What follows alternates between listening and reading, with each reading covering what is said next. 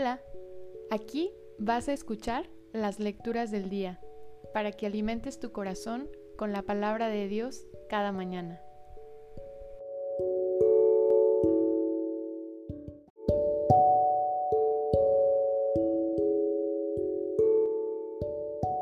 De la carta del apóstol San Pablo a los romanos.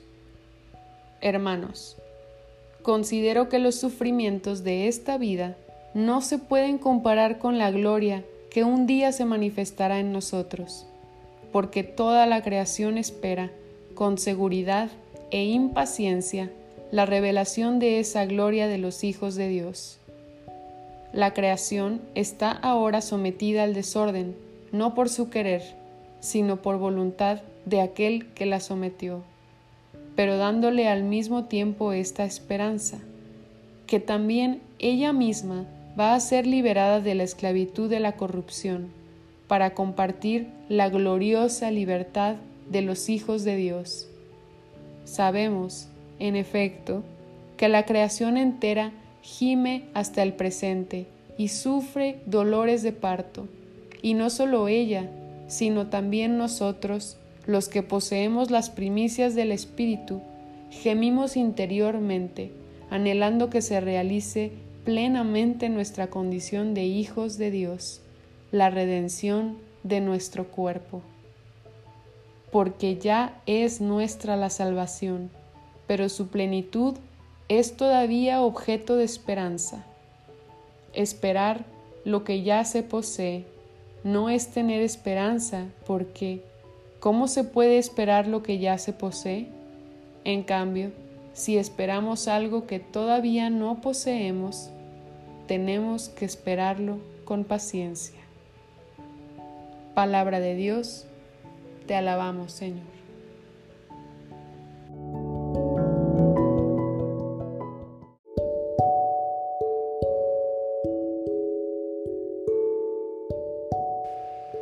Del Salmo 125 Grandes cosas has hecho por nosotros, Señor cuando el Señor nos hizo volver del cautiverio, creíamos soñar.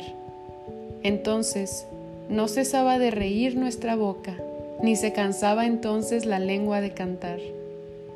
Grandes cosas has hecho por nosotros, Señor.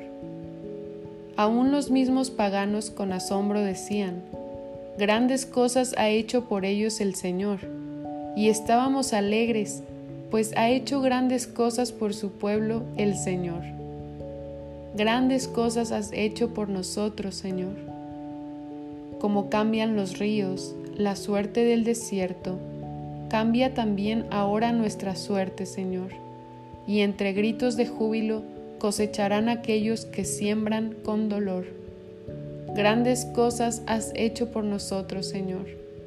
Al ir, iban llorando cargando la semilla.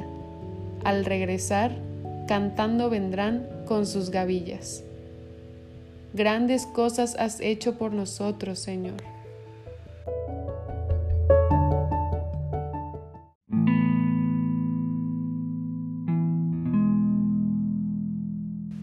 Del Santo Evangelio según San Lucas.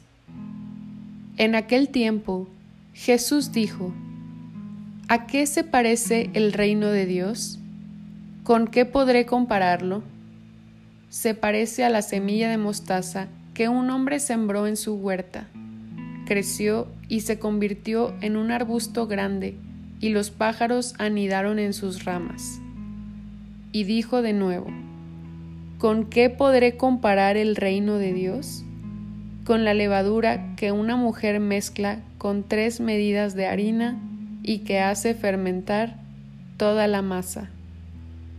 Palabra del Señor, gloria a ti, Señor Jesús.